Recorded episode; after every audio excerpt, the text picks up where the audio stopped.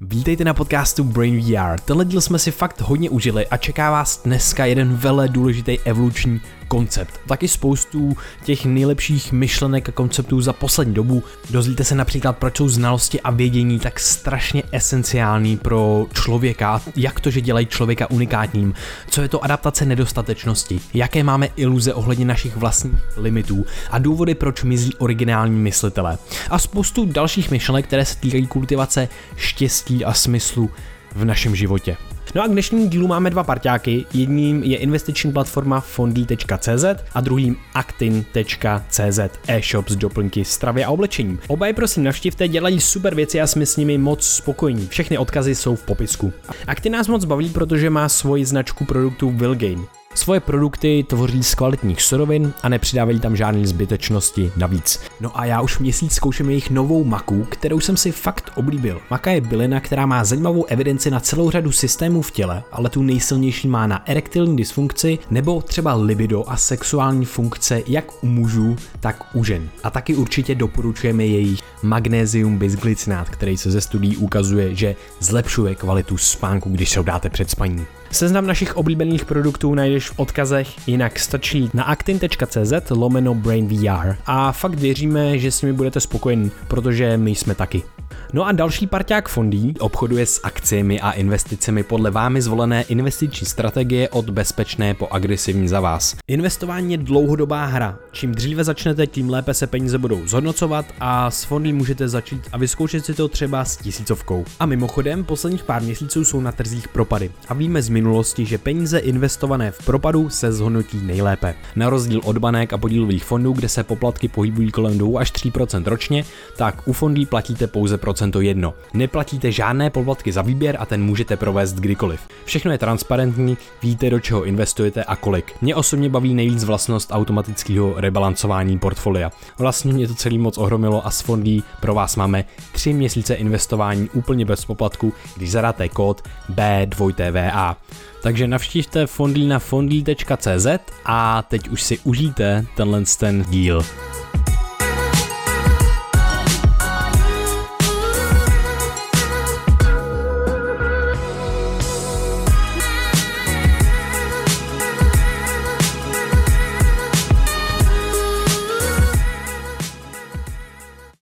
Co to je nitrátový salát? nitrátový salát je takový kombo, kde vezmeš eh, rukolu, dýňový semínka, červenou řepu, třeba když máš po ruce i melon, hodíš tam nějaký sír, aby to chutnalo nějak dobře a zaleješ to oliváčem a máš boží salát, který je bohatý na nitráty, který způsobí to, že se ti víc prokrvuje tělo, mozek a tak dál. Takže nitrátový salát, boží věc, mluvíme o něm často, běžte se udělat doma, protože je to fajn thing to have. Jo, na prokrvení tkání, že jo, nejenom penisu na podpoření erekce, ale i třeba mozku na podpoření kognice. to samý. Je to same, same body, same, same body friend. Let's go, čau Vojto. Čus Krištofem. Jak se máš? Mám se fakt dobře, jsem hrozně natěšený, protože nahráváme. Yes, konečně. Je to hustý. Jsme plánovali týden, tenhle ten jeden díl. No. Jakože budeme nahrávat. Myslím, že měsíc, protože pořád nás vždycky něco skolilo. To je a... pravda a nemohli jsme, takže teď můžem. Teď můžem, let's go. Cítíme se smysluplně, že máme hodnotu. Yes, yes. Let's go. Vůbec žádný úzkostlivý uh, tón v mém hlase není. Ale kámo, mám to otázku. Myslíš si, že Albert chcípne? Albert? Jo, to, je, to je náš fíkus. Jo, takhle. Oh shit. Uh, ty to, to říkám. Hej, umírají nám kitky ve studiu. Kdybyste mm. nekoukali na YouTube, tak se udělali naše nový studio na YouTube. Už, ale já nevím umírá. proč prostě, jako to nemají rádi podle mě. Hele, prosím tě, myslím si, že Albert jednou umře, protože postupně opadávají všechny listy a z toho jednoho stonku, nebo co to je, kmenů spíš, je velký fikus tak už to nejsou skoro žádný listy. A co o, něm star- o něj staráme, že jo? Byl přelitej nejdřív. Teď dostává lásku, dostává, dostává péči, lásku. dostává dotyk. Já ho hladím, Přesně tak, mluvím na něj. hezky. Přesně. A on stejně jako, hej, ne, jsem adoptovaný, čus. Ale já si myslím, že nevím, je to takový, jsme možná, ale extrémně, protože jednou jsme ho přelili a pak jsme ho zase ne, nezalivali vůbec, protože prostě byl přelitej, že jo. No, no, skytka je to náročný. Hmm. No nic, uh, hele, Krištofe, no, jsi chtěl říct nějakou věc, nějakou studii? Jsme... Hele, jo, mám pro tebe krásnou studii. Uh, no, uh, hele, je to krásný, protože vyšla studie právě na výplňkový slova. U, A, ah, okay. E, A je hrozně zajímavý, že vlastně tyhle ty slova, tak oni v té konverzaci signalizují, že přichází nějaká nová informace. Že ty, ty když mluvíš a říkáš něco zajímavého, ale nitrátový salát je plný, uh, ty tam je nějaká pauza, a ty usnadníš pro toho posluchače, aby měl lepší porozumění té nové informace, protože jeho mozek dostává ten signál, že přichází něco důležitého, teď dávej pozor a wow. Přesně tak. Takže mě se, jsem hrozně nadšený z toho, že vlastně dneska je takový trend zbavovat těch výplňkových slov, což v nějakém extrému je to otravný, když říkáš hodně často prostě, vlastně a tak dál, ale že vyhybat se jim úplně do extrému v té konverzaci, tak vlastně to je to kontraproduktivní, protože oni tam mají nějakou roli, kterou ten mozek může zase využít v svůj prospěch a značit něco důležitého, že přichází něco důležitého, takže se jich nemusíme zbavovat v té konverzaci a zároveň je hrozně zajímavý, když člověk mluví někde veřejně nebo tak, tak když ten jeho projev má obsaženou takovou tu lidskost a součástí té lidskosti, toho vibu, tak jsou i ty výplňkové slova. Takže nesnažit se za každou cenu stát se řečnickým mástrem a uh, vyhejnout se zkrátka všem těm výplňkovým slovům. Jo, jo, já si myslím, že to je lidský, že na to, ten, to, to lidský ucho je zvyklý. Samozřejmě potom eh, nás to bolí, když začneš opakovat jedno slovo pořád dokola, protože občas se ti do toho podcastu, do toho rozhovoru vkrade já nějaký slovo, jako třeba jakože, Uh, takhle a takovéhle věci. Já jsem jednou říkal teď konc a chtěl jsem se prostřelit hlavu. jo, si pamatuju. To je hrozný. Ale, ale uh, to je takový, a to je vždycky takový jako red pill, jednou si to všimneš, pak už to nejde vypnout. Ale co je hrozně zajímavý pro mě, je to, s čím jsme i začali dělat ty rozhovory, jo? že to bylo o tom, nebudeme prostě vys, vyškrtávat ty slova, dávat pryč ty pauzy a tohle. Protože mám pocit, že občas jako mluvíš a ty slova mají nějakou váhu, ty myšlenky mají nějakou váhu a ty vlastně potřebuješ nejenom u sebe zpracovávat ty informace, ale pokud ty máš hard time, máš jako, je to pro tebe těžký to zpracovávat, my si musíme rozumět, že jo? Jako je to o nás dvou, že se tady povídáme. Já musím vědět, co říkám, musí to dávat smysl, ty musíš mi rozumět, ty musíš na to nějak reagovat. A samozřejmě, pokud to trvá nějakou dobu, pokud ty se budeš muset zamyslet a zpracovat něco, co já říkám, nebo naopak, no tak pravděpodobně to bude stejnou dobu trvat těm posluchačům. Možná menší, možná kratší, ale vlastně ta, ty pauzy, které jsou obsažené v některých těch, jo, když to je OK, 10 sekund, tak to stříneš třeba na něco, což jako se neděje často, ale prostě jsou prostě důležitý, no, protože ty bereš, true, ty, true. Be, ty bereš vlastně toho posluchače na výlet s náma, že jo? na výlet s tím naším mozkem, aby se synchronizoval co nejvíc. Mm-hmm. To je, je to trip, nic jiného to není. Ty potřebuješ, aby se synchronizoval na to, co, co my si myslíme, a ty se snažíš předat svůj mozek, tu svou zkušenost těma slovama tomu posluchači. A ten posluchač tam poveze, když to bude co nejautentičtější a co nejbližší tomu, jak to reálně je, bylo. Proto prostě nemám žádný střih.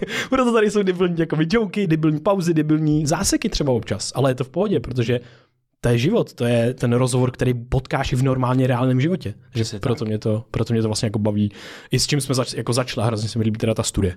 Aha. To je cool. Jo, paráda. Hele, co bys doporučil lidem, kteří přece jenom mají trošku struggle tím, že říkají hodně prostě, vlastně a tak dál, tak se svojí pětiletou podcastovou experience, hmm. co bys doporučil lidem, jak se toho zbavit, nebo aspoň zmenšit tu frekvenci? Jo.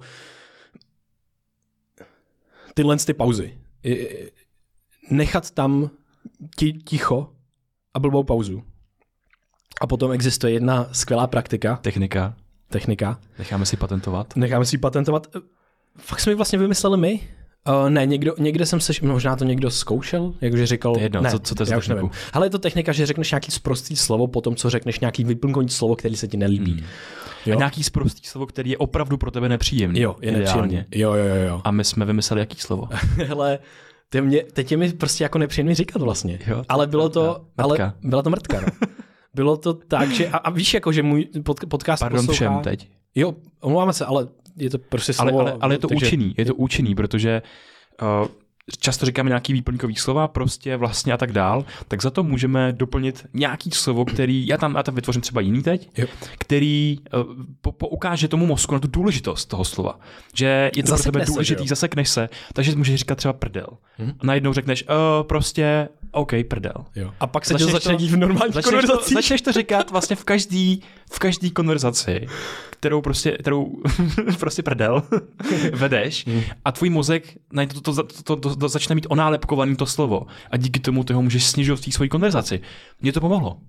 Mě to taky pomohlo. Mě to taky Spoustu pomohlo. lidí jsem tím urazil, uh, přišel jsem o spoustu přátelství, ne, dělám, dělám si srandu, ale pomohlo mi to. Jo, a, a, a občas se lidi jako ozvou, protože my jsme vlastně to začali říkat jen tak, bez žádného, my jsme k tomu vůbec nic neřekli. A zase začali jsme se bavit.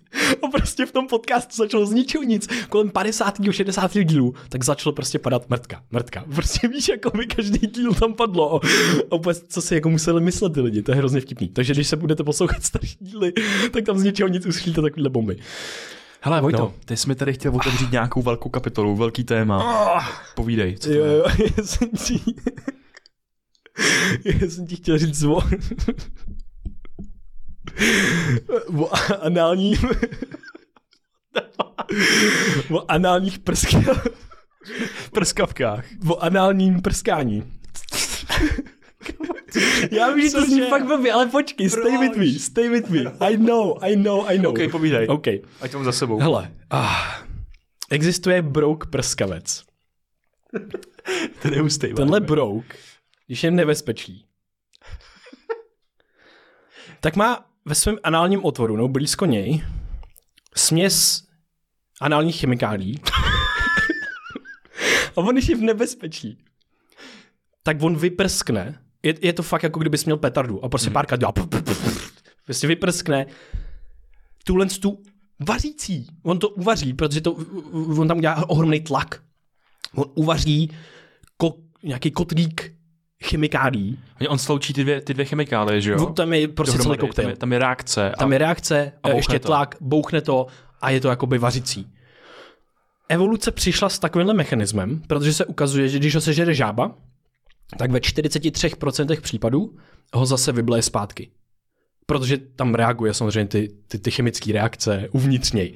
A tohle se mi přijde naprosto jako fascinující, že prostě, uh, že prostě tohle to může evoluce vymyslet. Um, a jenom jako tady vlastně chci ukázat na to, ta evoluce tam nedošla tak, že naplánovala si něco, že, že si naplánovala, hele, když udělám chemický ko- koktejl, který vy- vznikne z něho nějaká vařící tekutina a prostě reakce v dalším organismu, který mě potom vybleje a já přežiju, ta evoluce to neplánuje. Ta evoluce občas si prostě prdne, když ho někdo se snět, tak se třeba prostě reálně se na začátku prostě postaral třeba. Víš, jako, že cokoliv k tomu mohlo vést. tak, tak byla to nějaká jako uh, anomálie. Přesně tak. v rámci prostě ty, těch, toho druhu, hmm? kde najednou někdo přišel ze strategií, která mu prospívala, což bylo třeba tohle. Jo, jo, jo. A nikde, nikde to jsou nějaké jako mimikry, jo? když vidíš ty naprosto, to je něco, co mě fascinuje, strašilky. Strašilky, listovky a takový ty zvířátka, eh, takový ty malý parchanti, který vypadají jako větve, listy a oni jsou skoro nerozna, nerozeznatelný. To je famózní, jak něco takového mohlo vzniknout. Jo, jo. A, a tohle je fascinující. Jenom chci poukázat na to, že evoluce neplánovala tyhle ty věci. Ta evoluce ne, ne, si neřekne, a bylo by dobrý se mimikrovat a vypadat jako list. A bylo by dobrý si udělat anální chemický koktejl a vyprsknout ho, když mě někdo sežere. tohle si prostě neřekne. Uh, ano, zopakuju to dneska ještě hodněkrát. Uh, ona si neřekne vůbec nic a přijde náhodná mutace, náhodná změna v tom genomu, která povede k nějakému jinému fenotypu, zkrátka k jinému, k, jiný reprezentaci a to, jak ty geny se reprezentují v tom prostředí, v tom organismu. A co je na tomhle tom zásadní je, že to nebylo tak, že přišla mutace a najednou se udělal prostě anální chemický koktejl a, a, a fungovalo to. Ne, přišlo jedna chemikálie, jedna mutace a bylo tam jed, jedna chemická sloučenina. Pak možná to bylo trošku efektivní, tak se to začalo selektovat. Přišla další mutace, spojilo se to najednou a nabalovalo se to za miliony, miliony let té evoluce a došlo to k tomuhle tomu. A teďka chci poukázat na jednu fascinující věc. Uh, David Deutsch v knížce uh, Beginning of Infinity se krásně v jednom podcastu s Navalem Navikantem, moc doporučuji, tak se bavili o tom a definovali, co to, co to je knowledge, co to jsou znalosti, vědomosti. Jo, a asi, asi, aby jsme to nemuseli říkat anglicky, to knowledge, tak budeme tomu říkat znalosti, ale oni definovali ty znalosti speciálním způsobem. Uh, on, David Deutsch, je jeden z nejuznávanějších fyziků, je to fakt brutálně zajímavý myslitel, moc doporučuji tu knížku a toho člověka jako takového, je neuvěřitelný. A on definuje znalosti jako něco, co se dokáže propagovat prostředí. To znamená, co se dokáže šířit v tom prostředí. No a když máš tuhle tu definici znalostí, toho, tý knowledge, tak potom můžeš si uvědomit, že existují jenom jenom pár vlastně věcí ve vesmíru, které zatím známe, co ty znalosti produkuje, co je vytváří. A uvědomí si, že to je evoluce, protože to jsou geny, genetická informace se propaguje samu sebe, propaguje do prostředí. Dál šíří, že jo? A druhé, druhý systém je člověk. A ano, můžeš mít memy zvířecí, jako třeba, že se naučí vo, otevírat mlíko nějaká vrána nebo něco mm-hmm. a tak dále. Memy, které se šíří. To Dobře. se stalo, to se rozšířilo uh, v Británii, V Británii. v Londýně, mezi sí- síkorkama. Jo, Fa- fascinující. přesně tak. Pokud nebudeme brát tyhle ty primitivní memy, které jsou v té zvířecí zví- říši, tak si můžeš uvědomit, že ti zbývá pouze člověk, který je v tomhle tom právě speciální. Hodně často jsou tendence zařazovat člověka zpátky do té zví- zvířecí říše, protože tam správně patří, my jsme zvířata. Ale asi je i chyba udělat to, si říkat, nejsme unikátní, jsme jako každý jiný zvíře. My totiž v něčem unikátní jsme. A my jsme právě unikátní v té schopnosti propagovat informace, znalosti, vědění, šířit je a jsme speciální v jedné zásadní věci. Určitě by se našemu druhu, anebo dalším druhům v evoluci hodil oheň. Umět rozdělat oheň. Určitě by nám to zajistilo větší pravděpodobnost přežití. Ještě daleko dřív, než, než, než jsme na oheň přišli. Náhodou, že spadnul nejdřív blesk a tak, a pak jsme se to naučili rozdělávat tím, že jsme třeli rychle kamen vo, vo nebo u, u, prostě, že jo, eh, jak se tomu říká, no prostě klacík o něco, Křesáš nebo kámen, křesáš nebo- kámen, třeba, whatever. Tohle je, a, a, dávám si na tom záležet, protože tohle je to zásadní jako úplně uvědomění, kterým, kde mi vybouchla hlava. Evoluce mu, neplánuje věci a může dojít ke svým objevům a znalostem jenom postupnýma krokama, které jsou možný, které jsou možný v nějakém živém organismu. Ty nemůžeš, já nemůžu si nainstalovat, já se nemůžu narodit s raketou místo ruky. Já nevím, cokoliv. Nemůžu to udělat. Víš proč? Protože ta evoluce by postupnýma krokama nedošla k organismu, který by přežil všechny třeba ty kroky. Třeba bych byl nefunkční v některé té změně. A říkám, tohle je debilní příklad, ale zkrátka evoluce nic nenaplánuje a postupnýma krokama je velice limitovaná v tom, na co sakra přijde. Ale člověk vytváří takový typ znalostí, kdy já můžu přijít na ledničku. Bez, OK, mám tam nějaký kroky mezi tím, ale ta lednička je extrémně komplexní věc a došlo k tomu spoustu jako myšlenek a porozumění světu a tak dále. Ale najednou se tahle ta informace teďka může propagovat a šířit do celého zbytku vlastně vesmíru. A dostáváme se do situace, kdy znalosti ovlivňují náš vesmír. A zcela zásadním způsobem. Pokud bys měl mimozemštěna a chtěl by porozumět něčemu tady na planetě, ty mu daleko jednodušejš, on daleko jednodušejš porozumí hvězdě, než ledničce. Víš proč? Protože kdyby měl porozumět ledničce, tak musíš, tak musíš vysvětlit celou biologii. Protože proč existuje lednička, protože patogeny a tak dále. Nejenom, že si chceš schladit věc, ne, nevysvětlíš mu jenom tu fyzikální věc. On se potom zeptá, ale proč to sakra existuje? No, protože člověk potřebuje mít věci, které, kde nejsou patogeny. A co to jsou patogeny? Bakterie a viry, které tam můžou. A jak fungují? A co to znamená? Kombinatorní exploze. Nemáš kapacitu na tomu vysvětlit, co to všechno bude extrémně složitý a musíš vysvětlit všechno ostatní. Co to znamená člověka. Takže tohle je to zásadní uvědomění. My najednou můžeme dělat skoky v naší mysli a generovat jiný jedění a jiné znalosti, které nejsou normálně nejs, nemůžeš je prostě zkrátka vygenerovat v jiném systému, který generuje znalosti, což je právě evoluce. A tohle to byla ta úplně šílená, šílená jako myšlenka uh, Davida Deutsche s, s Navalem Ravikantem, která nás právě dělá special. Jo. A, a prostě jsme special jako lidi, protože tohle žádný jiný systém zkrátka neumí, prostě neumí. To je jako naprosto, naprosto famózní. A mě, mě k tomu tomu napadá jedna věc, a to je vlastně nějaký potenciál pro budoucí objevy, pro budoucí vynálezy. A co tím, co tím chci říct, tak je, že evoluce funguje trošku náhodně, takže víceméně skombinuje tvoje prostředí s nějakýma zdrojema, eh, s nějakou kapacitou organismu pro nějakou novinku Jo, třeba u toho prskavce, OK, taky tam musel potkat pár věcí, aby on se naučil prskat. A stejně pro na, naš, naši, naši schopnost rozdělávat oheň. A teď je hrozně zajímavý to, když my přemýšlíme třeba o krizích, který, kterým čelíme teď. Jo, nějaká ekologická krize, o, prostě globální oteplování, já nevím, AI, cokoliv, co tě napadne. A my nedokážeme předpovědět vynálezy, který změní lidstvo v dalších deseti až sto letech. Protože ta geneze těch nových nápadů, tou lidskou myslí, člověkem, jeho ráciem, těma, jak se ty vědomosti budou kumulovat a povídat se spolu a budou vytvářet něco nového, tak to podléhá stejným věcem, jako ta evoluce.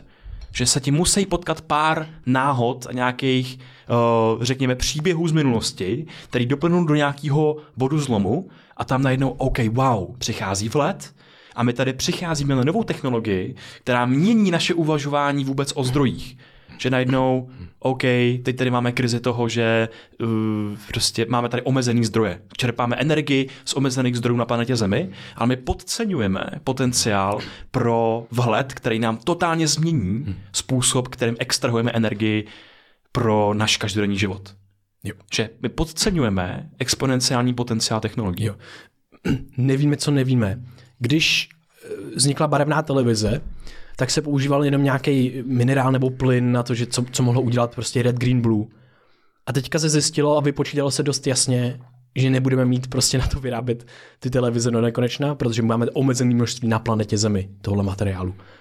Ale co se stalo za pár let? My už tohle, tuhle věc vůbec nepoužíváme. Používáme úplně něco jiného. Máme LCD obrazovky a tak dále. Takže co předtím na začátku toho vynálezu, jako je barevná televize, vypadalo jako ohromný problém, že to nebudeme mít, že toho nebudeme mít dostatek, tak najednou bum, lusknutím prstů se to změní, protože my vymyslíme a skokově je úplně něco jiného. Tohle to se může použít úplně na všechno. My koukáme zpátky do minulosti a vidíme ten postupný, ty postupné kroky. A zamykáme se ale do těch kroků, na který jsme už přišli, protože ne, nevidíme do budoucnosti, nevidíme na kroky, na který přijdeme v, budoucnu. A David Deutsch je velmi racionální optimista a vlastně mluví o tom krásně a je mi to hodně, uh, je mi to hodně blízký. Nejenom v tom, že přesně nevidíme ty věci v budoucnu a můžeme přijít na ty skoky, ale tohle je i náš jeden z nejlepších možných mindsetů. Hledat tyhle ty skoky. A, a, a k tomu se váže vlastně jeden koncept, že my občas jsme se vědomí našich vlastních limitů, že jenom vzácně vyvineme množství energie se k těm limitům vůbec přiblížit. Co to znamená? Pokud já si myslím, že jsem limitovaný, že nemůžu, že třeba nikdy nenapíšu knížku, já pravděpodobně velmi vzácně za svůj život vyvinu tolik energie, abych se přiblížil na psání knížky. Hej, to je hustý. Tohle mě fascinuje. A tohle to máme ve svých hlavách hmm. a ve svých naší společnosti. Pokud si myslíme, že jsme zamčení v energetické krizi v rámci, a, a, a to jsme řešili trošku ča, částečně s Václavem Dejčmarem a tak dále, v rámci prostě jako ropy a dalších věcí, která může dojít a je to fakt jako vlastně důležitý zdroj energie. Pokud my myslíme, že to je jediná věc a nebudeme hledat alternativy, tak máme malou pravděpodobnost a budeme jenom vzácně vyvíjet vyvíjet energii pro to, aby jsme našli alternativy. Ale když budeme přesvědčeni o tom, že existují alternativy, že to jde dělat jinak, my daleko s větší pravděpodobností budeme dávat tu energii do toho, do těch inovací, aby jsme našli ten vlet. Aby přesně jak ty si říkal, aby jsme spojili ty různé myšlenky, aby se rodili děti, které budou ve škole učeni tomu, že hej, tohle je věc, ale my ji překonáme, protože tady jsou vyřešení, které ještě nevidíme. Když tohle to bude mindset, který budou si kultivovat ty děti teďka ve školkách a ve školách, tak pravděpodobně se budou dávat do těch inovací, budou věnovat energii něčemu, co může být slepá ulička. Ale z deseti tisíc slepých uliček bude jeden fucking gold a změní to celou historii lidstva. Mm-hmm. To je, tady hodím kliše citát, uh, myslím, že Tomasa Edisona, když se ho ptali, že jak se cítí ohledně těch jako desetitisící neúspěchů, kterýma prošel a on říkal, já jsem, to není, že bych deset tisíckrát neuspěl, já jsem našel jenom deset tisíc způsobů, kterýma to nefunguje. A ty potřebuješ jenom jeden způsob, kterým to funguje. A mně se hrozně líbí, že ty jsi tady udělal takovou kličku, se zvrátil zpátky do té lidské mysli, do toho lidského mozku, který má v sobě nasáklou tu minulou zkušenost. A ta minulá zkušenost tak mu limituje vnímání světa. Co, seš, co si dovolíš v tom, v tom světě dělat. A takovou metaforou my tady fakt fungujeme jako takový ten slon, který je odmala naučený na tom provázku uh, být připoutaný k tomu kolíku a že zkrátka se od něho jako neodpoutá a on se naučí tu naučenou bezmocnost a pak vyroste a je brutálně silný, že by prostě zbůral tři auta a autobus, ale on je naučený na tom provázku být připoutaný k tomu kolíku a už ani neskusí udělat ten krok, aby ten kolík vyrval ze země. Takovouhle sílu v nás má ta zkušenost a nějaká paměť. Hm, jo, a, a tohle je zajímavé, že vlastně k tomuhle uvědomění teďka čtu knížku od uh, Rika Rubina, a bohužel teď ne, přesně ten název nevím, ale to něco jako Art of Living nebo něco takového. Jo, že vlastně to, to, to, že každý z nás je vlastně kreativec, že to žití samotný je kreativní akt. Je to hrozně krásná knížka, fakt moc doporučuji. A on tam právě má jednu kapitolu celá, která je, která je pravidla. A pravidla jsou strašně zajímavé, protože jsou užiteční v některém ohledu, protože ty můžeš čerpat z té svý já nevím, moudrosti a zkušenosti a víš, OK, tak asi vím, co a jak mám dělat, aby něco fungovalo nějakým způsobem, abych já fungoval v tom světě a moje práce třeba, a moje nevím, vztahy a tak dal, a další věci. A třeba v té kreativní práci uh, nebo tom kreativním žití, tak ty si, nas, ty si vlastně, mm, ty si potom nastakuješ, máš prostě spoustu těch pravidel a spoustu těch limitů a ono už tě to nepustí právě udělat ten krok mimo. Ten vlastně jako skok. Všechno, všechno už jde ten krok po kroku. A on tam krásně popisuje to, že my bychom měli se občas naučit být jako ty děti a vlastně to, co je krásně, myslím, co, co krásně zahrnuje fráze jako unlearning is the new learning že odučování je nový učení.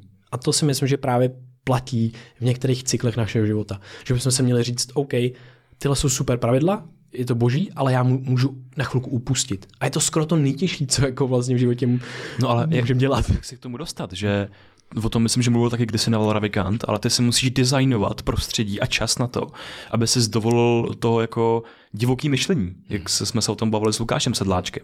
Že ty potřebuješ čas na to, že si řekneš OK, teď upustím uh, úzdu fantazii a teď budu vymýšlet šílený scénáře, co z toho je možný, kterou cestou se vydám. A třeba může to být v rámci svého života, nějakého osobního rozvoje, projektu, který zrovna děláš, vzdělávání, cokoliv. Zkrátka, přemýšlet o těch sci-fi scénářích a by the way, tohle to s náma dělá prostě čtení sci-fi. Jo, problém tří těles. Jakože ten mi nainstaloval do hlavy takový způsob myšlení, který bych řekl, že nejsou jako nikdy možný. Je. Takže jako čtení sci-fi, fantazy, proč mají lidi rádi Harryho Pottera a Pána prstenů? Protože to k ním promlouvá nějakým jazykem jiných možností. Obýváš trochu jiný svět, kde ta realita se potká úplně s něčím jiným, že jsou možný nějaký kouzla, nějaký, jak se jim říká, vitály, nevím, prostě různý uh, mluvící zvířata a bla, bla, bla, bla, bla všechno možný trpastíci.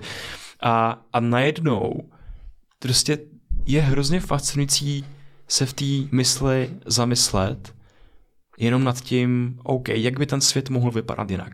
Jaký svět já bych chtěl obývat. A ve výsledku, když si podíváš do té historie, tak přesně ty lidi, kteří měli ten typ myšlení, že bratři Wrightové, který, hej, uh, všichni je zesměšňovali, byl to hrozný průšvih, když jednou z, na jednom z prvních testovacích letů, tak vlastně umřel ten nějaký nad, nadporučík tam, takže vlastně všichni odsuzovali. Oni byli takový jako odsou, odsu, no, vyvrhelové. Vyvr, ne, ne vyvrhelové, ale já prostě vím. byli prostě nebyli braný vážně. Jo. A najednou díky nim, je tady o 100 let, o 120 let později, tak lítáme 10 tisíc a vejš metrů nad mořem. Což je úplně famózní. Mm. Ale všichni se z ní dělají prdel. Takže tyhle ty lidi, jo, to je prostě famózní. A já bych to, to k tomu, tomu chtěl říct takovou jednu věc. A to je, že ta hi- historie, historie inovací a vývoje, tak nás vede k technooptimismu. Protože, hele, když byl rok 1950, a začínali víceméně takový ty počítače, základ počítačů, jak je známe dneska, tak jsi měl kolik? Tvůj pevný disk, úložiště, tak mělo kapacitu kolik? Nějakých 5-6 megabajtů.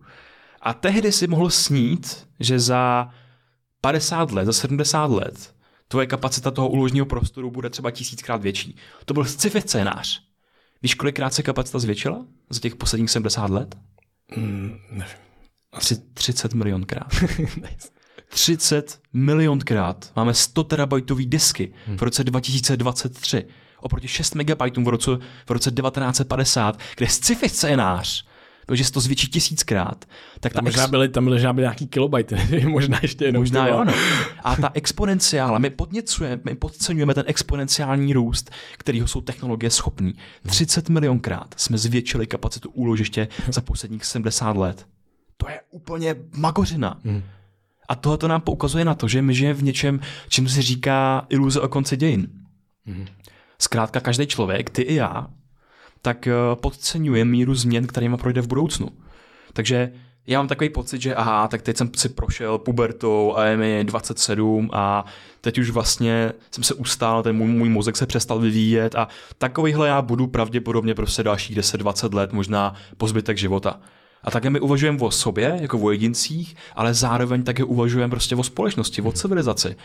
Tady přesně to souvisí s tím, m, asi se nám nepovede najít nějaký zdroj nové energie, takým způsobem my přemýšlíme. My žijeme v té iluzi o konci dějin, ale potom se podívej zpátky za těch deset let a zjistíš, jakýma změna si prošel, změnama si prošel. Že zkrátka, ty můžeš právě teď kultivovat ty vlastnosti, který bude využívat tvoje budoucí já, který bude využívat ta budoucí civilizace. A jenom si být vědomý toho, že žiješ v tom biasu, že toto je ten tvůj pík že to je ten pík té civilizace. Každá civilizace v minulosti si myslela, že to je ten její pík. Ať už to byly Římani, ať už to byly prostě Řekové. Vždycky se to jeví, jako tohoto je ten maximální vrchol, kterýho je civilizace schopná a pro nás teď to vypadá, aha, je tady riziko toho, že teď už to bude jenom z kopce. A to je zase ta iluze o konci dějin. Ale tohle je hrozně důležitý a je důležité si připomínat nejenom na té úrovni nás jako jedinců, ale ty argumenty jsou vlastně i a, a mluvíme tady o tom, jako o celé společnosti, ale vlastně o celém směřování některých jako myšlenkových směrů v rámci třeba i vědních oborů, jo? že vlastně kam se třeba posouvá jako fyzika, teoretická fyzika a další věci. To o tom mluví Erik Weinstein krásně, že jo, ten fyzikální svět se uzavřel do nějakých eh, jednotlivých směrů a vlastně je, je v nich uzavřených 50 let už. A ten směr je pořád vlastně jako slepý v některých věcech. Jsme hrozně blízko, všechno funguje krásně, až na pár věcí. A my na ně nemůžeme přijít. A neznamená, že na ně nepřijdem, ale to je fakt hustý. Pak přijde jeden člověk, který udělá riskantní predikci. OK, mohl to být třeba Einstein z teorie relativity. Svět byl, fyzikální svět byl zavřený v nějaké škatulce a někam se směřovalo. Newtonovská gravitace. A Einstein si v mysli vytvořil, neměl proto důkazy, on spojil nejrůznější věci a to je taky věda. To není jenom o tom, že testuješ nějaké věci a, a, a, a potvrzuješ je. I přicházení na to, že kombinuješ nejrůznější principy fungování a to, že on si začal vymýšlet toho, jak by to mohlo být. Hele, já, já tady mám nějakou věc a nefunguje to. OK, jak by to mohlo fungovat.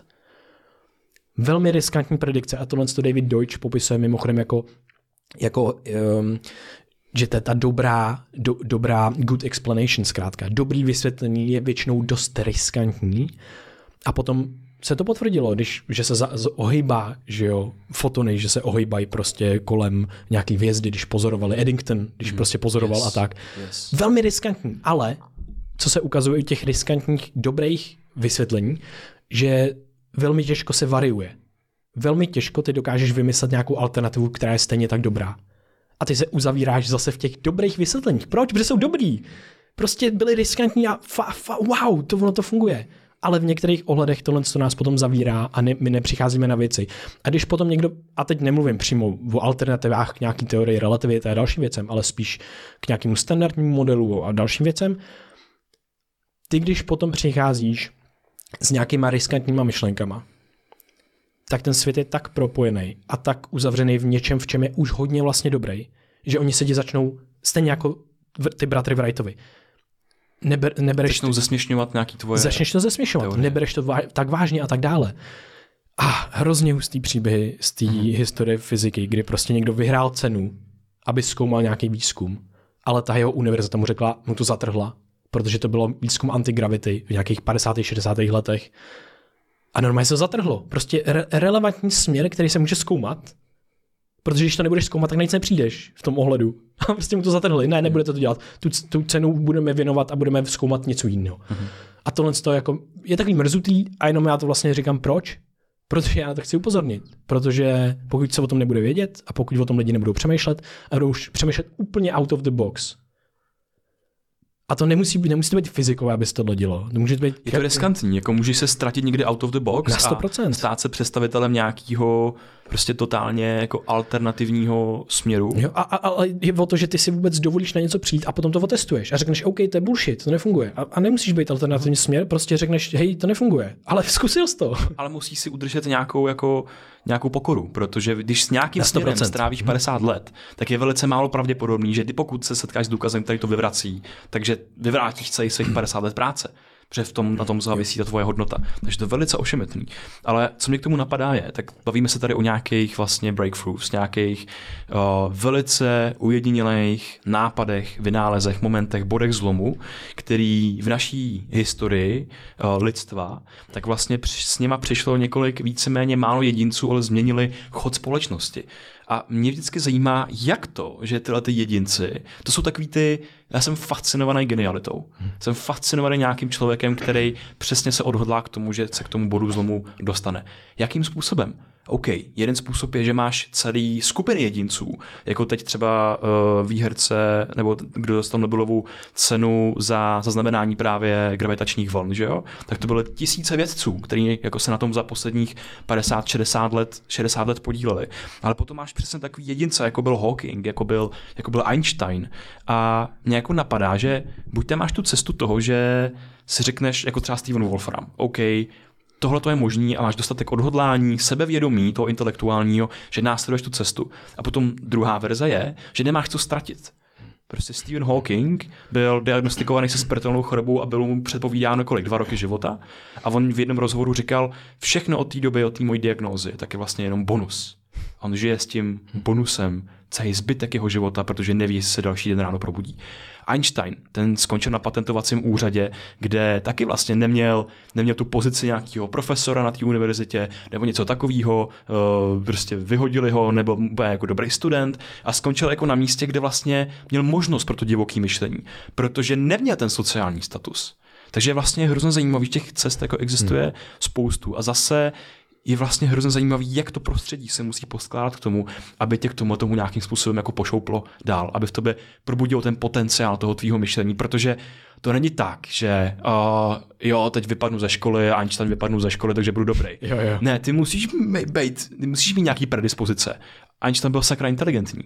Prostě on rozumí nějakým věcem, uměl dobře matematiku a spousta dalších věcí. Jo, jakože nemůžeš, nemůžeš být úplně dement.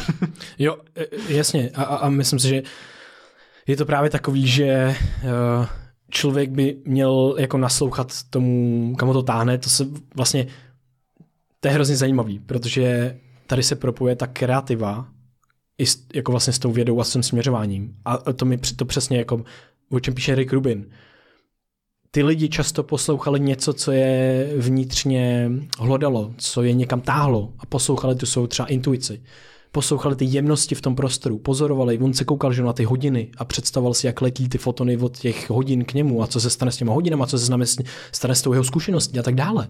Einstein. Jo, Einstein. Mm-hmm. A, a, a to je pro mě vlastně jako hrozně zajímavý, že ve finále je to jako kreativní věc a tak je dobrý si uvědomit, vítám právě s tou pokorou, a podporovat ale ve svém okolí a sám v sobě tu divnost. To vlastně, že někdo se vydá nějakým směrem, který ti přijde úplně, pff, prostě máš rukou, to je bullshit. Ne, Zkus říct, ty, hej, jako to mi připadá jako bullshit na 80%, ale těch 20% já tam nechám proto, aby, hej, to mě mega zajímá, dělej to, protože to je hustý, že to zapálený, je to mega divný, pravděpodobně waste of time nebo něco, ale proč, jako ne, není, že jo, když to, toho člověka baví a věnuje se tomu, tak může přijít právě na nějaký skok, a může to být, nevím, skok v jeho životě, může to být, že si přijde on sám na něco. Prostě je hrozně zajímavý, že v té dnešní společnosti je trošičku těžký nemít to černobílé myšlení v rámci té společnosti. Že musíme prostě si zpátky kultivovat to pravděpodobnostní myšlení. Že to, že někdo přichází s nějakou šílenou myšlenkou a my to všichni jako odsuzujeme. Má to nízkou pravděpodobnost to v nízkou našem pravděpodobnost, paradigmatu právě přesně. teď. Ale potom, ale tolikrát ale... se ukázalo, že potom najednou, hej, ten člověk měl pravdu. Nejdřív to byl vyvrhel, nejdřív to říkal, nejdřív byl na okraji společnosti, ale Brightové. potom ho každý uznával. Mhm. Mm-hmm. Tohle to si připomínat, že po, když potkáte člověka, co vám říká nějakou crazy teorii, jasně, hej, je, pravděpodobně to je crazy teorie, ale pojďme se kouknout na ty nuance, co, co, co, co, co jsou ty otázky a ty, to směřování, který tam možná je relevantní. A tohle to jako je mm, zajímavý, že to je horší a horší prostě. A jsem tak rád, že vlastně se o tom dokážeme bavit my třeba, že se do tom, mm-hmm. o tom dokážou bavit jako lidi v tom veřejném prostoru v rámci prostě jako podcastové sféry, jako mezinárodní, z Joe Rogan, Eric Weinstein a tak dále. Ty věci nejsou jednoduchý, uh, lidi to rychle vypínají, rychle odsuzují, ale když tam dáš ty nuance, tak si myslím, že to je extrémně jako užitečný, protože nic není černobílý. Jo. A je to těžký, protože já si myslím, že ten názorový svět tak se uzavírá. jo? Že vlastně začíná to být, tady u nás je to furt dobrý, ale, ale ve světě už to začíná být minový pole, to, co říkáš, Jo. to, co si myslíš. Začínáš tím jakoby slovama, zači, se začínáš brát osobně, začínáš jima být zraňovaný a vlastně to je velice nebezpečný, protože jakmile tě zraňují hypotézy a teorie a nějaký jako touha po pravdě, nějaká cesta za pravdou, tak jsme v bodě, kdy vlastně nám bude postupně, ne, ne nám bude postupně, pardon, ale můžeme se dostat do toho eh, spíš negativního scénáře, kdy se bude míň a míň podporovat ta, to bažení po té pravdě a víc a víc se bude podporovat, aby někdo někde nebyl ublížený tvojí teorií. Jo, jestli se chápem. Jo. Je to, je to velice náročná doba v tomhle tom. Hrozně dobrý. Mám tady k tomu citát. Hodně se to k tomu váže a má to co dočinění s nějakýma originálníma, originálníma myslitelema. A že jsou vzácnější a vzácnější v dnešní době. A proč? Přesně z toho důvodu, co si popsal. Já k tomu řeknu víc, ale eh, řeknu teďka ten citát, cituji. Vzestup sociálních sítí jako primární forma sociální interakce změnila způsob, jak hodnotíme lidi. Dřív jsme je hodnotili na základě jejich činů, ale v době sociálních sítí je hodnotíme většinou na základě jejich slov a názorů. Protože to je to hlavní, co z nich vidíme. Tím, že vznik, tím vzniká di- tahle dynamika, vzniká taky tlak na to mít názor na všechno. Problém je, že lidé obecně nemají čas a vůli do hloubky zkoumat a studovat, na co se předpokládá, že budou mít názor. Tak kopírují názory ostatních. A to má za výsledek jen málo vzácných originálních myslitelů. Je to od Kurvindera Bougala. Mhm. wow. a tady k tomu mám, jsem vlastně k tomu napsal, jsem psal na Twitter, je v pohodě nemít názor na věci. Měli bychom být schopni říct, nevím, o tohle bych se musel nastudovat víc a uvědomit si svoje kruhy kompetence. A taky připomínám, že je v pohodě to nechtít nastudovat a nevidě, ne, nevěnovat tomu čas a energii. Jsou tu další, možná lepší lidé na dané téma. Tohle je pro mě jako fascinující. Že máme pocit, že když máš ty různé názory, všichni se přetahou a, a já nevím, climate change a to, to, to, to, to, to. Ty máš určitý sociální status za to, že máš nějaký typ názoru. A ty ho budeš papouškovat, protože to, co spapouškuju, tak mi zajistí nějaký sociální statut. Kámo, to je úplně v prdeli. ne, jakože... Ale, eh, ale děje se to. No děje, děje se, to, děje se to. A vlastně mě se tomu tady se vrátím zpátky k těm sociálním sítím, hmm. který my si můžeme představit, že vlastně žijeme v takové té éře té osmi vteřinové pozornosti. Proto mám rád podcasty a články a knížky, protože ty ti prodlužují ty cykly toho tvýho vnímání. A já tady mám napsáno k tomuhle tomu ve svém jako deníčku. Spoleháme na to, co je vidět. Auta, domy, fotky na Instagramu. Moderní svět splodil celý průmysl, jenž pomáhá předstírat úspěch a tady v tom kontextu i znalosti. I znalosti, názory lidem, kteří jich zatím nedosáhli. Že přesně vidět to, co prezentuješ, ale ne ta hloubka za tím, kolik se s tím uh, strávil toho času. Že vlastně, že to není jako vina těch lidí nebo někoho takového, ale my žijeme v takovém jako systému, který byl tak nadizajnovaný, je tak uspořádaný, takže ty potřebuješ zaujmout tím extrémem. A my podceňujeme míru změn a sílu dopaminu, který má vliv na náš mozek. To znamená, že když ten prostor funguje na té krátkodobé pozornosti, tak ty máš větší tendenci se tomu přizpůsobit a taky snažit se urvat tu pozornost těm lidem. A tady je větší tendence pro tebe, když si nedržíš nějakou, nějaký zásady, tak aby ses dostal do nějakého víc extremistického pohledu. Jo. Protože ten bude pro tebe víc odměňující, lidi ti budou víc naslouchat a najednou ty tale v tomhletom můžeš platit velikou daň a ta daň může být v podobě té tvojí hloubky, nějakého upřímného záměru a hlavně tvojí, že začneš být slepej vůči těm dalším kontextům. Hmm. Takže následuješ jednu příběhovou linii, následuješ uh, jednu teorii a jsi schopný za ně položit život jako v Jo. ten kontext. A je fascinující, že ty hustý originální myslitelé, já nevím, může to být, já nevím, i Joe Rogan, může to být i Joe Rogan, zkrátka jako on přemýšlí o věcech do hloubky, může to být Lex Friedman, může to být, já nevím, Jordan Peterson a další lidi, Elon Musk a tak dále. Tyhle si všichni Steve lidi, Jobs. Steve Jobs, tyhle si všichni lidi mají platformu, kde můžou dělat, udělat tweet, který zní cool. Můžu tam dát citát. A může to být pro tebe OK, to je cool, tak já to, já to vezmu a ty nevíš a nevidíš to, že ty lidi za tím s 280 charakterovým textem mají neuvěřitelnou hloubku, čas, poznání a tak dále, který tomu věnovali. A, a, a ty krátké formáty nás dostávají do těch extrémů, protože tam nejde vyjádřit ta nuance často. Tak jenom vlastně, jenom myslím si, že je zajímavý se zamýšlet jako nad věcma zkrátka jako do hloubky a jít jít co nejvíce jako k zpátky k sobě a do sebe. A myslím, že tohle to říkáme jako našemu publiku, který jsou prostě mm. mega hustý. A myslím si, že tenhle směřování tady máme jako od začátku.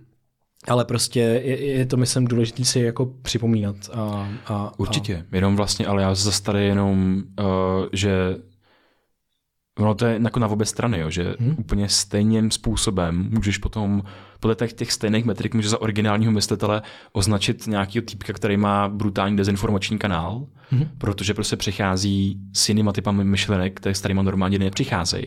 Ale je to přesně tím, jako že ten tvůj mozek funguje na těch zkratkách. No jasně. Jo. A je to, je to prostě, jako tady neexistuje to jednoduché řešení. Jako, Není, já si není, myslím, není. že my tady čelíme jako obrovskému problému, který je ten informační problém. Jo. Tady se vracíme do scénáře, o kterém mně se hrozně líbí jakoby takový dvě velké knihy minulého století. Jedna je 1984 od George Orwella a druhá je Brány vnímání od Aldose Huxleyho. A oni trošku vytváří takový protipol. George Orwell va- varoval před tím, že budeš mít totalitní uspořádání společnosti, který ti bude filtrovat informace. To znamená, nebudeš mít nedostatečný přístup k informacím o světě a budeš spolíhat jenom na to, co ti bude uh, víceméně jako do tebe kapat ten tvůj nadřízený systém, v tomhle případě velký bratr. Oproti tomu Aldous Huxley ve 40. letech varoval před eh, jakýmsi, že zapomínáme na to, že tendence člověka pro uspokojení je téměř neukojitelná. Nějak tak, teď se nepamatuju přesně. A že on vlastně varoval před tím opakem, že bude nadbytek informací, hmm. nadbytek požitků, kterým, v kterých my se můžeme utápět, až se v nich fakt jakoby utopíme. A to si myslím, že je ten svět, ve kterém žijeme dneska. Někdo. Že Ale jo. Že máš oba ty světy. V tom jednom světě. já ano, a budeš mít jakoby reprezentovaný hmm. oba dva, ale spíš se podáváme tomu světu, kdy V vlastně... západní tady společnosti ano. Tady v západní společnosti ano, ale ono to platí jakoby, jakoby všude, jo. Víceméně. Protože prostě ta, ta povaha těch informací, že uh, jsou prostě důkazy na to, jak jakoby uh, Čína záměrně vlastně dropovala nadměrný množství jako informací, jo, jo. aby zahltila ty lidi hmm. a, a různě jako dezinformace, aby zahltila ty lidi, že to je prostě informace a je jejich nadbytek. Hmm. Tak prostě se z toho může stát, jakoby, teď tady nechce strašit nebo vytvářet pesimistický scénáře a může se z toho stát zbraň. Jo. Tak A už je- to zbraní je částečně. Přesně tak. A je to je prostě, toto bude z někoho jako hrozně pesimistický díl, ale, ale tady jenom poukazujeme na tu důležitost. Na tu důležitost toho vystupovat z těch škatulek toho našeho myšlení a zpátky, kámo, to, to, to se váže na všechno, co my děláme, jakože, nebo o co se zajímáme, si myslím. Protože myslím si, že budeš souhlasit, když řeknu, že to, co nás trošičku dere, tak je nějaký jako uzavírání té lidské mysli Ano. uzavírání lidský mysli vůči novým věcem, vůči světu tam venku, uzavírání do sociálních sítí, do závislostí, co- což jako se přičinuje levný dopamin a tak dále. A že spousta věcí, které hledáme my, i pro ten svůj život, tak je, jak se tu mysl můžeme otevřít. Ano. Jak si můžeme otevřít perspektivu těm novým věcem. A já si myslím, že to, to začíná právě jakoby už u toho vzdělávacího systému ve škole, že zase podceňujeme, jakou míru změn, jakýma mírama změn procházíme během života díky tomu, jak jsme byli vychovávaní ve škole, kdy ty teda vlastně, že ta škola je jako zvláštní jako prostor, že my bychom, jako fakt cením všechny, který vedou ty žáky k tomu, aby přemýšleli, aby se učili, aby, aby nevnímali chybu jako nějakou špatnou věc. Hmm. A já jsem si vypsal tady takovou jako, jako seznam věcí, který jsem si říkal, co by bylo fajn, aby se, aby se na školách učilo víc. Protože škola není jenom o tom, že se naučí za informace, bitvu na Bílý hoře a tak dál, ale o typu myšlení, kterou se odnášíš do života. Proto já spíš budu jako naslouchat někomu potom jako v dospělosti, kdo uh, mě o něčem mluví, kdo třeba má jakoby vystudovanou aspoň část té biologie, protože mu to dává jinou relevanci má jiný, jiný pochopení, protože prošel nějakým filtrem. Ty univerzity tady jsou z nějakého důvodu. A, a prostě, když v té škole, podle mě by ten mozek a mysl vypadal jinak, kdybys učil děcka k tomu, že chyba není špatně, chyba je základní prvek pro učení v mozku. Zkrátka, musíš dělat chyby, abys přišel na nový scénáře a nové věci. Ale co se dělalo třeba u mě ve škole, tak mám pocit, že se spíš odměňuje za to, že sedíš nehybně za lavicí, víceméně ani neobjevuješ ten prostor, což objevování prostoru pohybem a tak dále, tak je součástí hry a učení prostě ve všech živočiších, kam si kamkoliv se podíváš. Úplně diskredituješ to tělo a ten pohyb, který je naprosto instrumentální pro učení nových informací, mimochodem. Přesně Integrovat tak. to skrz tělo taky. Přesně. Což máš, máš tělák, ale no. prostě máš přestávku, ale jako that's not enough kinda. Co, co říkáš, když se učíš, jako, že hej, učíš se nový přístupy k věcem, přístupy k něčemu přistoupíš. Přesně tak. Všechny ty slova, které uh, označují ty, ty věci, tak souvisejí, nebo ne všechny, ale spousta z nich souvisí s pohybem. Jo. A teď vlastně v té škole, tak když máš nějaký dítě jako s ADD, ADHD, tak je to pro tebe jako pro učitel totální pain in the ass, mm-hmm. protože je pro tebe nepředpovídatelný a narušuje nějakou tu dynamiku té školy, té třídy, kde ty se spíš snažíš odměňovat ty škatulky. Když vyplníš ty boxy, bitva na Bílý hoře, přesně tak a tak, mm-hmm. protože systematizuješ to vzdělávání, ale tím zabíjíš hmm. nezabíjíš, ale potlačuješ tu přirozenou schopnost člověka explorovat a objevovat, objevovat to prostředí kolem. Jo. A jenom to je přesně, to je hrozně zajímavý. Je to mega těžký. Zatím se nepřišlo na systém, jak to udělat. Vůbec. A, a i když jako některé systémy jsou, ale jsou to jako nějaký třeba soukromý věci, různé alternativní přístupy. Nora Bateson uh, v jednom rozhovoru, dcera uh, Gregory Batesona, našeho hmm. oblíbeného antropologa kulturního. Poloboha. Poloboha. tak popisovala, že vlastně ona se s Gregorem Batesonem, že jo, s tím, s tím jo, s, s tím tátou, učila různě mimo školu, protože prostě třeba cestovala a takhle a učila se to těma zkušenostma. A bavila se s Danielem Schmachtenbergerem, jak to udělala u svých dětí. Ona je vyrvala ze školy a tři roky je vzdělávala sama. V té době to skoro bylo ještě téměř jako nelegální, jo? Eh, když, když to dělá. Při, ukázala se fascinující věc.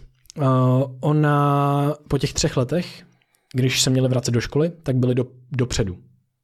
Byli prostě na tom líp a to úplně dělala jako základy. A hodně prostě právě zkušenost má a tak dále.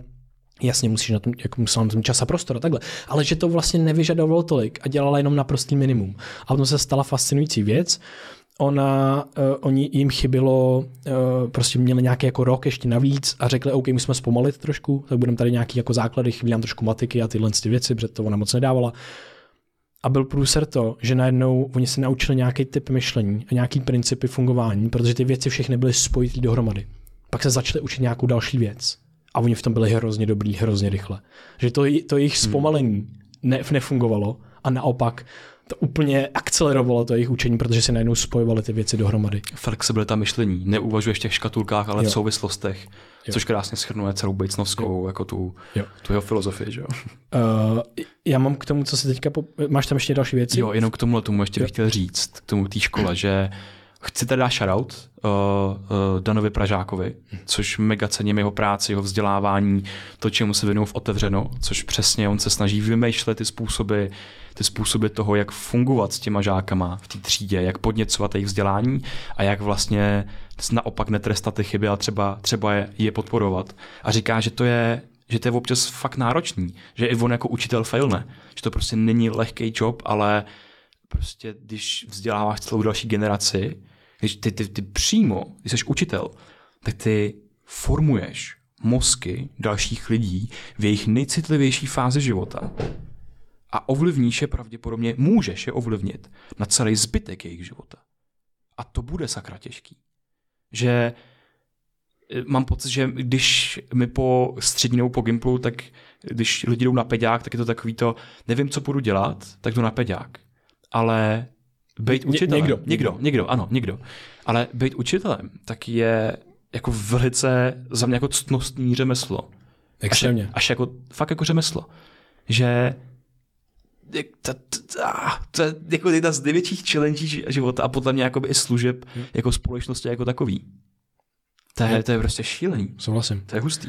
No jak jsem chtěl jenom říct vlastně tohle. Jo, já tady mám k tomu, to je hustý, protože já jsem tady měl, teď přicházejí takový jako bulec asi, který bych na tebe chtěl trošku vystřílet a jsou to vlastně hrozně hustý, hrozně užitečné myšlenky. A jedna z nich právě byla, rodiče chválí své děti za úspěch a kritizují, když chybují a neuspějou. Vzniká naučená averze k chybám a neúspěchu. Averze ke zkoušení věcí a naučení toho, že moje hodnota je spojena s úspěchem. Tak jenom to je prostě to, co se učíme a nejsou to teda jenom ty rodiče, je to vlastně i ten vzdělávací systém a fakt, co se nám potom nainstaluje do mozku. Mám hodnotu, když uspěju, mm-hmm. tak nebudu dělat riskantní věci, protože tam neuspěju a možná mi ty rodiče, možná mě to okolí nebude hodnotit tak dobře na základě toho. A to je hustý, protože tohle je velmi blízký mně, protože já jsem v tom systému nefungoval fakt moc dobře. A kdybych měl fungovat na základě hodnoty, kterou jsem si odnesl z Gimplu, tak jsem fakt piece of shit, jakoby hrozně hustý. A musel jsem to pře- překonat. Jako, a bylo to těžký pro mě. Jako, nebylo to, že jsem si řekl, jo, tak jsem hodnotný jen ta. Ne, to byly roky práce, abych si uvědomil, že jsem hodnotný a že můžu dělat věci, které miluju, které mě baví a tak dále. Najít ty věci vůbec. Dovolit si to. Hrozně zajímavý. Velice zajímavý. Já jsem na Gimplu měl pocit, nebo měl jsem pocit, byl jsem jako fakt dobrý, si myslím, hmm. nebo na škole. A potom ale v životě já jsem si měl pocit, že jsem, že jsem piece of shit. Protože mi chyběly úplně, jako kdybych se ty věci na té škole jako nikdy nenaučil. A proto si myslím, že třeba ten, ten jako tvrdý seberozvoj, ten, který opravdu dává smysl, fakt vzdělávání o mozku a tak dále, že by to mělo být součástí těch, těch osnov. Že se ten člověk neučí o tom světě tam venku, ale učí se o sobě, o tom, jak funguje jeho mozek, o tom, jak funguje učení, o tom, jak fungují informace a co dokážou dovednosti a knowledge udělat se světem. Mm-hmm. Že to se dostatečně neučíme. Jo. Další věc pro tebe mám. Tohle je adaptace nedostatečnosti. Hmm. A je to hrozně hustý. Protože eh, když si vezmeš svůj život, tak zjistíš, a vlastně se to krásně pojí s tou hodnotou teďka. Každýho z nás je to spektrum. Na tom spektru, co nás motivuje, tak každýho z nás alespoň částečně motivuje. Z, minimálně z malinkaté části a hodně z nás i z velké části. To, že nejsme dostateční, že nemáme hodnotu. To nás motivuje, aby jsme dělali ty věci, aby jsme říkali ano na věci, syndrom hodného kluka, syndrom hodné holky a motivuje to ty CEOs, motivuje to ty vele úspěšní lidi, co vidíš, tak si prošli vě- většinou fází, kdy na sebe byli mega tvrdí. Teď už jsou vyzenovaný, bře a radí si sami sobě. A nebo ne? No, často ne, často ne. A, a, a, ale a, a občas jo. Hele, prostě byl jsem na sebe mega tvrdý, tohle, tohle, protože jsem se cítil jako pícovše, když jsem nedělal tohle, a neměl jsem hrozně peněz a dobrý fáro, a to, musel jsem to dělat prostě, jinak jsem se cítil na to. A tady je fascinující věc, je to od Chrise Williamsma, hrozně se mi to líbí. Takže každý z nás motivuje nějaká talentsta nedostatečnost, aspoň částečně, abychom si vyrobili tu hodnotu ve světě, abychom se cítili hodnotní. A může to být úplně v, jako v jakýkoliv oblasti, ale proč si myslíš, že když svoji nedostatečnost a zas a znovu vyvracíš důkazama z toho okolního světa svým úspěchem, tak proč si myslíš, že další úspěch tenhle ten pocit té nedostatečnosti změní nebo odstraní? Je strašně fascinující je, že my přesto, že dosáhneme úspěchu kvůli tomuhle pocitu, tak nezměníme tu strategii. A často je to, protože to nevíme, protože nevíme, že máme tenhle, tyhle ty motivace, že nemáme tohle to něco v sobě, co nás třeba celou dobu pomáhání.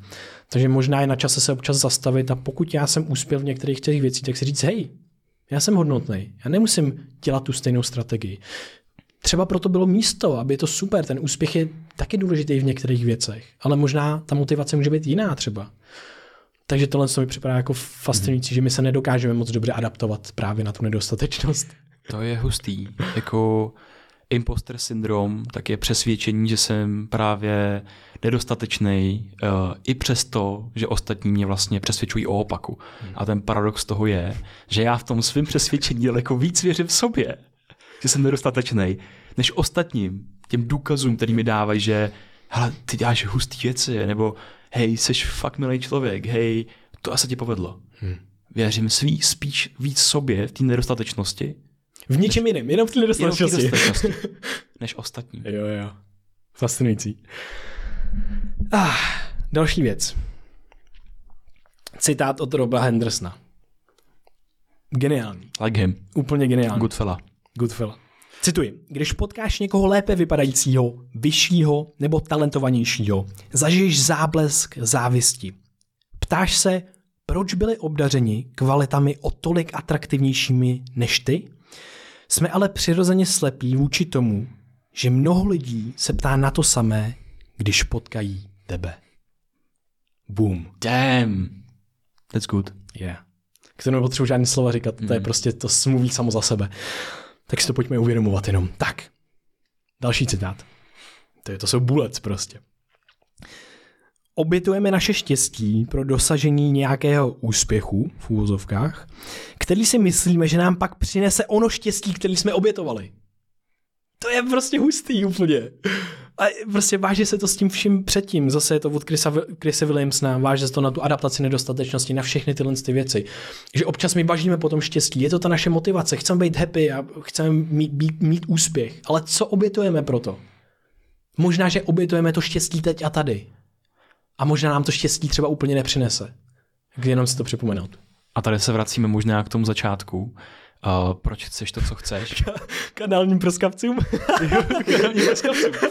Uh, proč anální prska? Ne, vracíme se, vracíme se na začátek k tomu, mm-hmm.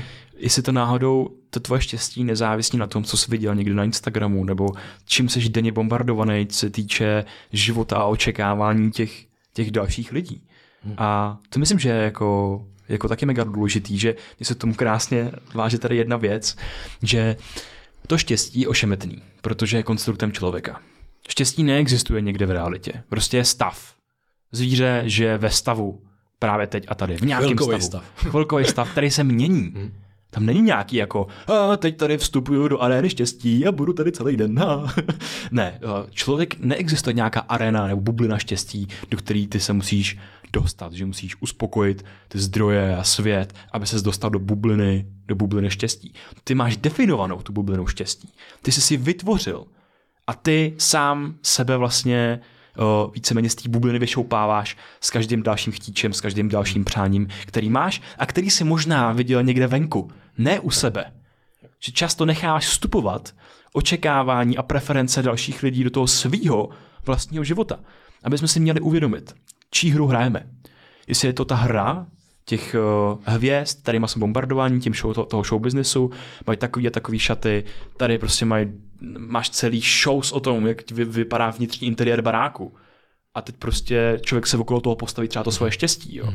Nebo fakt jakoby, to je úplně toxický tohle a je třeba fakt jakoby jsou, jsou různý věci, že máš tendenci porovnávat počet svých partnerů s dalšíma lidma. to je úplný bullshit.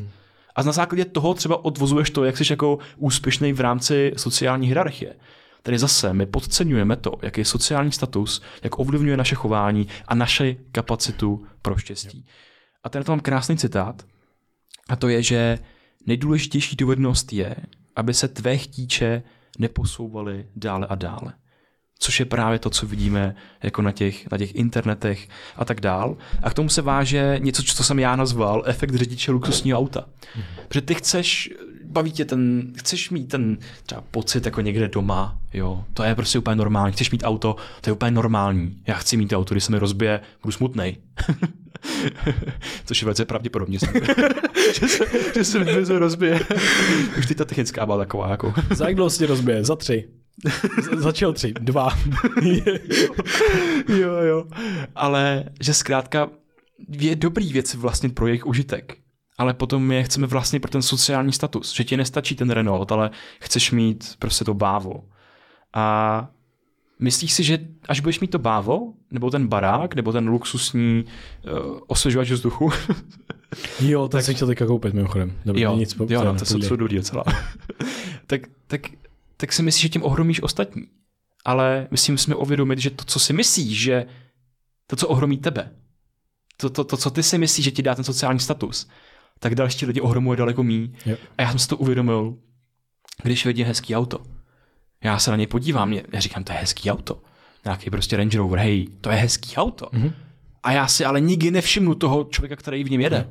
Jo. Nikdy si nevšimnu, nevšimnu toho jeho řidiče, většinou se mu vyhnu pohledem, nechám ho jít, neobdivuju, nic takového. Mně si líbí jenom to auto.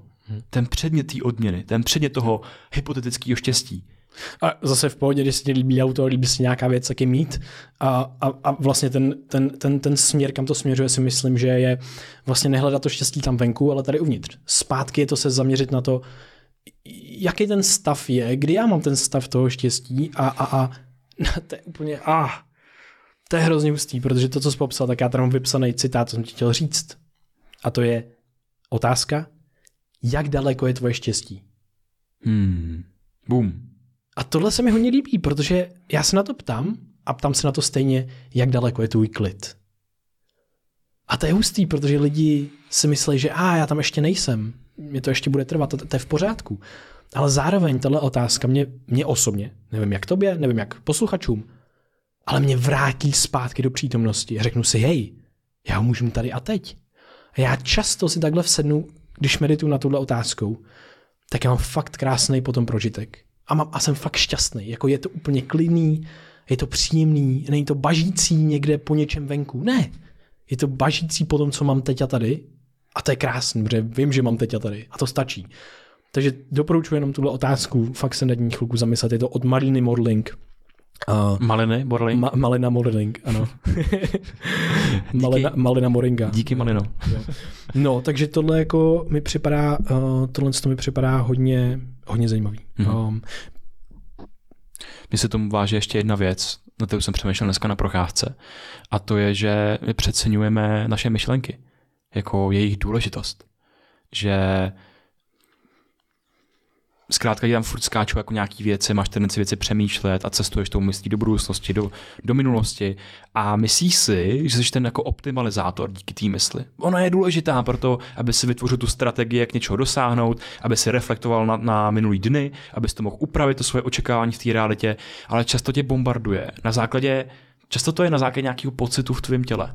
Jo, že když si dáš kafe a nabudíš se, tak budeš mít jiný typ myšlenek, třeba, třeba daleko pro někoho víc úzkostlivý, třeba jako pro mě. Budeš mít víc intenzivní myšlenky, než když si dáš hermánkový čaj. Že vlastně spousta z myšlenek tak se odvíjí od našeho vnitřního fyziologického stavu.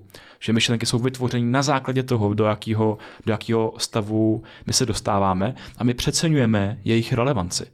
Že zkrátka, ale musíme, musíme uvědomit, že fakt to myšlení je takový jako vedlejší produkt, takový bonus, který nám umožňuje se tím životem orientovat daleko jako efektivnějc, vybírat si svoje sny a, a právě to, díky čemu jako dosáhneme toho štěstí, ale právě často, že je to zase o tom, o tom balancu, o té o tý míře, že v jejich extrému tak nám můžou daleko víc škodit.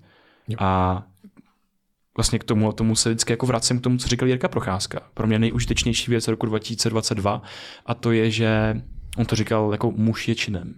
Že člověk je činem a že opravdu závisí na tom, co činíš, jaký akty v tom světě děláš, jak, co vnímáš, co přijímáš těma smyslama. Nejenom z toho vnitřního světa, z té tvojí mysli, ale, ale tam zvenku. A zkrátka krásný úplně boom, trefa do černého, říkal Andrew Huberman, že vlastně neexistuje žádný fosilní záznam pro mozek. Že to, co v té historii, ve světě, v té realitě uloží a my to můžeme pozorovat pohled, pohledem zpátky, tak nejsou myšlenky, jsou to písmena třeba. Jo, což je nějaký akt, musel jsi to napsat, sformulovat jo. tu myšlenku, dá se z práci. Je to čin. Hmm. Vlastně historie lidstva, tak je historie činů, ne myšlenek. K tomu se uvážou dvě věci, to je hrozně super. Um, existuje taková myšlenka toho, že když se koneš zpátky do minulosti, do historie, tak tam vidíš, že nějaká malinkatá změna by radikálně změnila přítomnost. Když by nějaký člověk na něco nepřišel. Víš, jako že někdo... Efekt motýlých křídel. Efekt motýlých křídel. Může třeba cestuje zpátky časem a uh, zabije svého dědečka omylem. Tře- tře- třeba.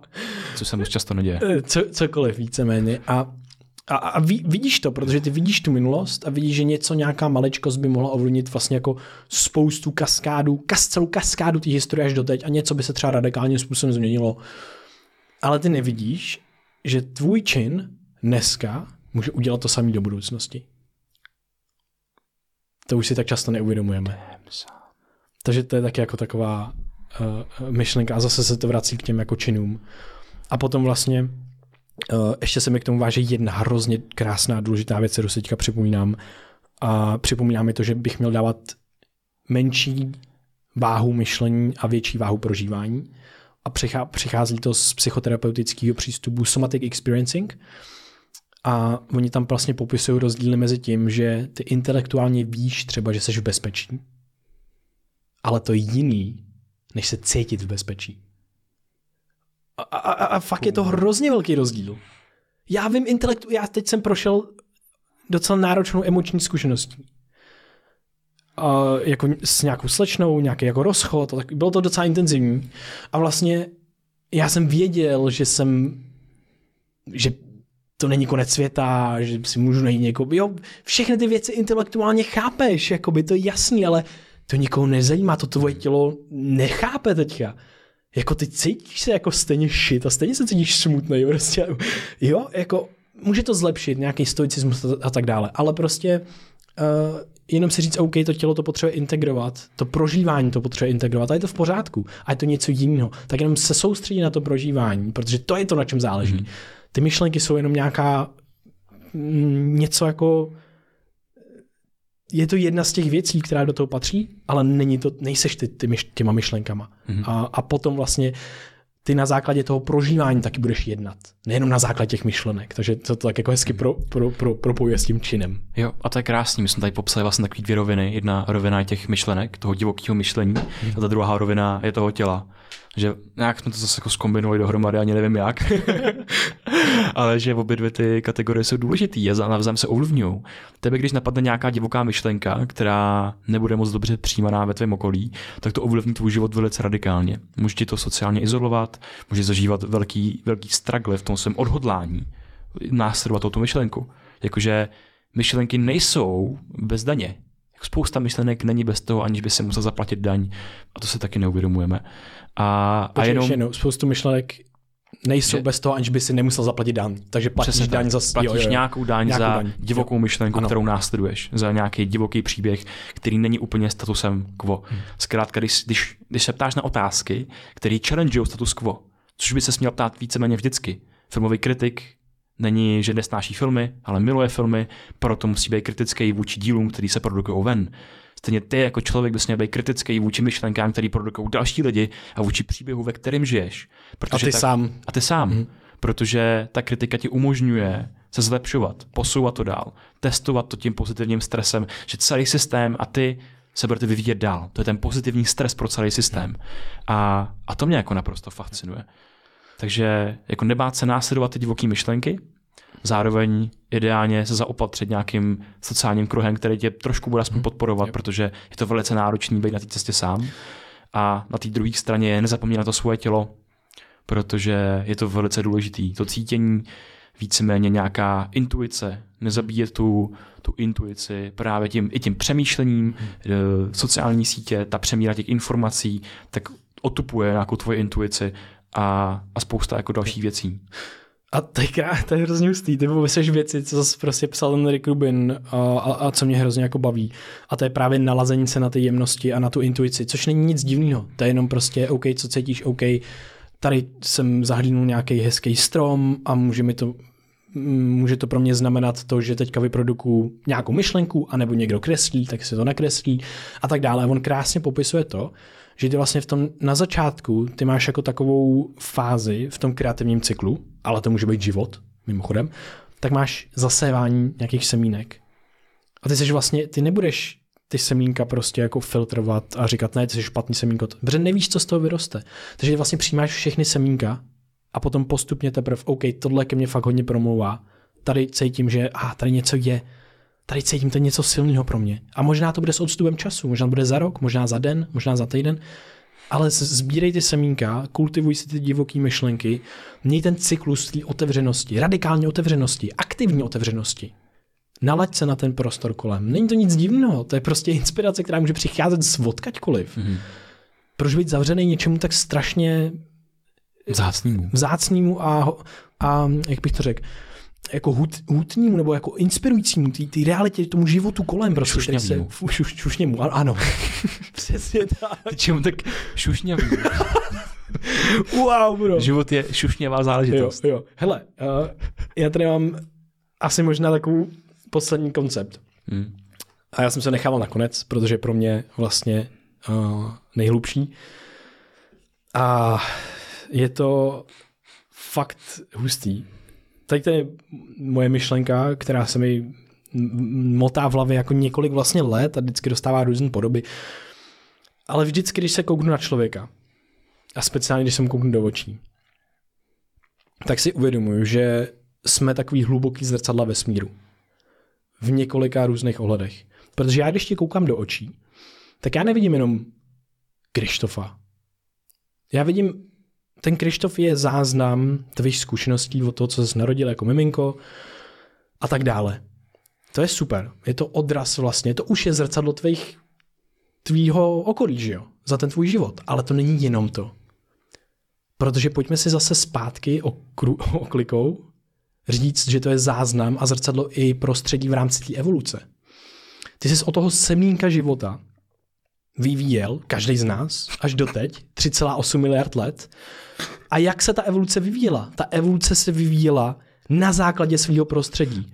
To semínko, ten život, reprezentuje to svoje prostředí, reprezentuje tu planetu a jsi zrcadlem, ta tvoje biologie je zrcadlem. Když se kouknu do tvých očí, tak vidím zrcadlo jak té biologie, té evoluce, ale vidím zrcadlo i te- tebe. Takže ty reprezentuješ to prostředí téhle planety, tvýho vlastního života a prostě ta ohromná hloubka, co je v každém z nás, jenom tím, že existujeme, tím, že, že jsme výsledkem 3,8 miliard let evoluce, a to semínko života vzniklo taky na základě nějakého kontextu a prostředí. A jakého kontextu a prostředí?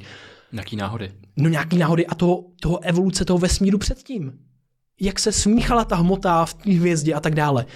Takže my jsme skutečně, naše existence, naše existence je hluboký zrcadlo vesmíru. Kurva hodně hluboký. Kurva hluboký. A všichni jsme jednu náhodu od toho, aby jsme eh, serali síru jako prskavec. Wow, wow. aby se staly Yes. chodí, chodící petardy. Je. Sorry, sorry, mě to napadlo prostě v té hlavě, že my máme takový štěstí, že zkrátka neprdíme síru. To je super. Jo, jo. No takže uh, tohle pro mě děkuju, jako... Děkuju, toto je hodně super myšlenka. A myslím si, že jako podtrhuje ten, tu unikátnost té lidské existence. A hlavně i zase tady vykresluje možná, to ještě pozdvihuje tu sílu toho vědění, těch vědomostí, těch, té kapacity pro vhledy a možná i pro moudrost. Že to se mi fakt líbí, že být člověkem je naprosto unikátní zážitek, který, ke kterým vedlo 13,8 miliard let náhod a to, že můžeme vnímat svět, bavit se o tom, sebereflektovat na tyhle ty věci a hlavně používat vědění. Že známe koncept vědění, který je flexibilní a můžeme ho rozšiřovat. A není nám limitované jako generujeme- spoustě, jo. spoustě dalším organismům, ale generujeme nový vědění. Můžeme si rozšiřovat tím způsobem mysl, chápání světa a vůbec, jak chápeme, jakýma obyvatelema vesmíru jsme. Že nejsme jenom dřív tady, tady naše jeskyně, tady je náš kraj, tady je naše planeta, ale že najednou tady je naše sluneční soustava, tady je naše mlečná dráha. Což můžeš- pro lidi, kteří jsou intolerantní na mlíko, je to velice, velice Pain, painful existence. challenging záležitost existovat v mléční, v mléční galaxii. Je to tak? Ale že prostě tady, tady je vesmír, ve kterém my se můžeme cítit jako doma, pokud nenarazíme nějakou mezihvězdnou rasu, která je rasistická. Wow. Ale to bych ti potom mohl říct někdy o těch, o Greby Aliens, ty jo. Ale o Greby Aliens a o Aliens o, jakoby po, obecně bych se pobavil. Tak jo, tak jo. Super. Ale no, mám v hlavě další dva díly, co chci nahrát, takže se těším na další nahrávání. Tak to jo. Ale mně se to hrozně líbilo. Děkuju za to, že jsi přines touto konverzaci, protože za mě, já jsem nebyl vůbec připravený Mhm. a za mě to není jednoduchá konverzace, kterou výst. A není jednoduchá konverzace i z toho důvodu, že nemusí to být úplně příjemná konverzace pro spoustu lidí. Jo, jo. A já si myslím, že ještě vlastně jsme docela opatrní, že vlastně Uh, že to hezky snažíme vyrovnávat ty věci. A jo, je to náročný, je to náročný téma, protože to ovlivňuje, uvědomujeme si, co my máme za bagáž, kterou si neseme, a co možná lidstvo má za bagáž, kterou si neseme, mm. ale možná z té bagáže se stane jetpack. Jo, přesně tak. A zároveň bych teda ještě potrhnul takový to, že je velice, je vždycky snadnější být kritikem a jakoby se psout nějaký systém, který tady je, což občas cítím, že já jsem třeba udělal s tím vzdělávacím systémem, ale daleko těžší je být jakoby tím aktivním přispěvatelem k té změně. Přesně tak. Hledat ty aktivní nástroje, ty činy, které ti pomůžou ten svět zlepšit. Takže já se o to budu taky snažit a snažit se snad s tím zlep, zlepším karmu. Jo, jo. A vlastně jako já si myslím, že částečně nějaký to vzdělávání se snažíme dělat, že jo?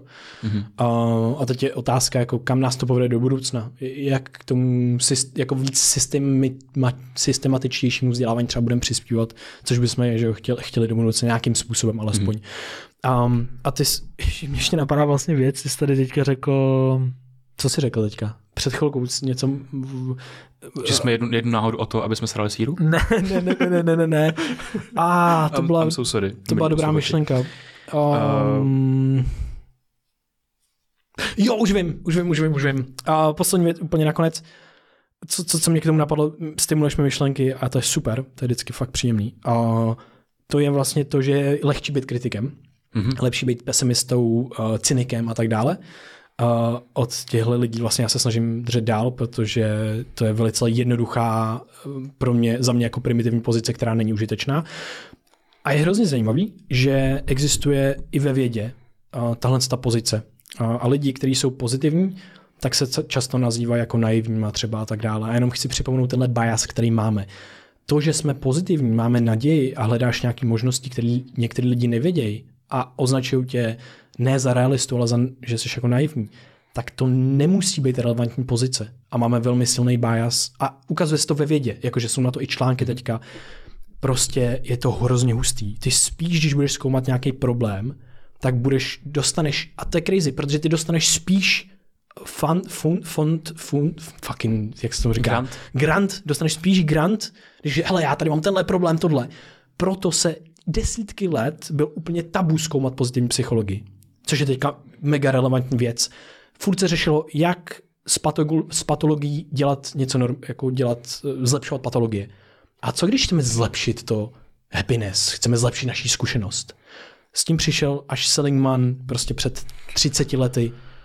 Musel si to držet v sobě hrozně dlouho, než se dostal na nejvyšší pozici uh-huh. v Americe, nějakém institutu. A tam to potom začal propagovat. Uh-huh. Jinak by ho každý sepsul. Takže ten systém i ty vědy... A Seligman, by the way, jeho nejúspěšnější, nejznámější výzkumy na, na naučený bezmocnosti. Ano, na naučený bezmocnosti. Což je fascinující. Což je fascinující. K tomu vlastně mám taky věci, co jsem mě nechtěl, nechtěl říct dneska. Příště. Řeknu tě příště. To bylo všechno. Dámy a pánové, děkujeme moc za poslech, za slednutí. Sledujte nás na YouTube, na, Anchor, eh, na Spotify, Spotify prosím, iTunes. Jo, iTunes. Prosím, sdílejte tenhle díl, hrozně důležitý. Ohodnoťte náš podcast, hrozně nám tím pomůžete. Sdílejte to se svou sociální bublinou a pošlete to kámošovi, kámošce, někomu. Učitelce, učitelovi, který ho znáte, kam, prostě a tak dále. Třeba, já nevím komukoliv.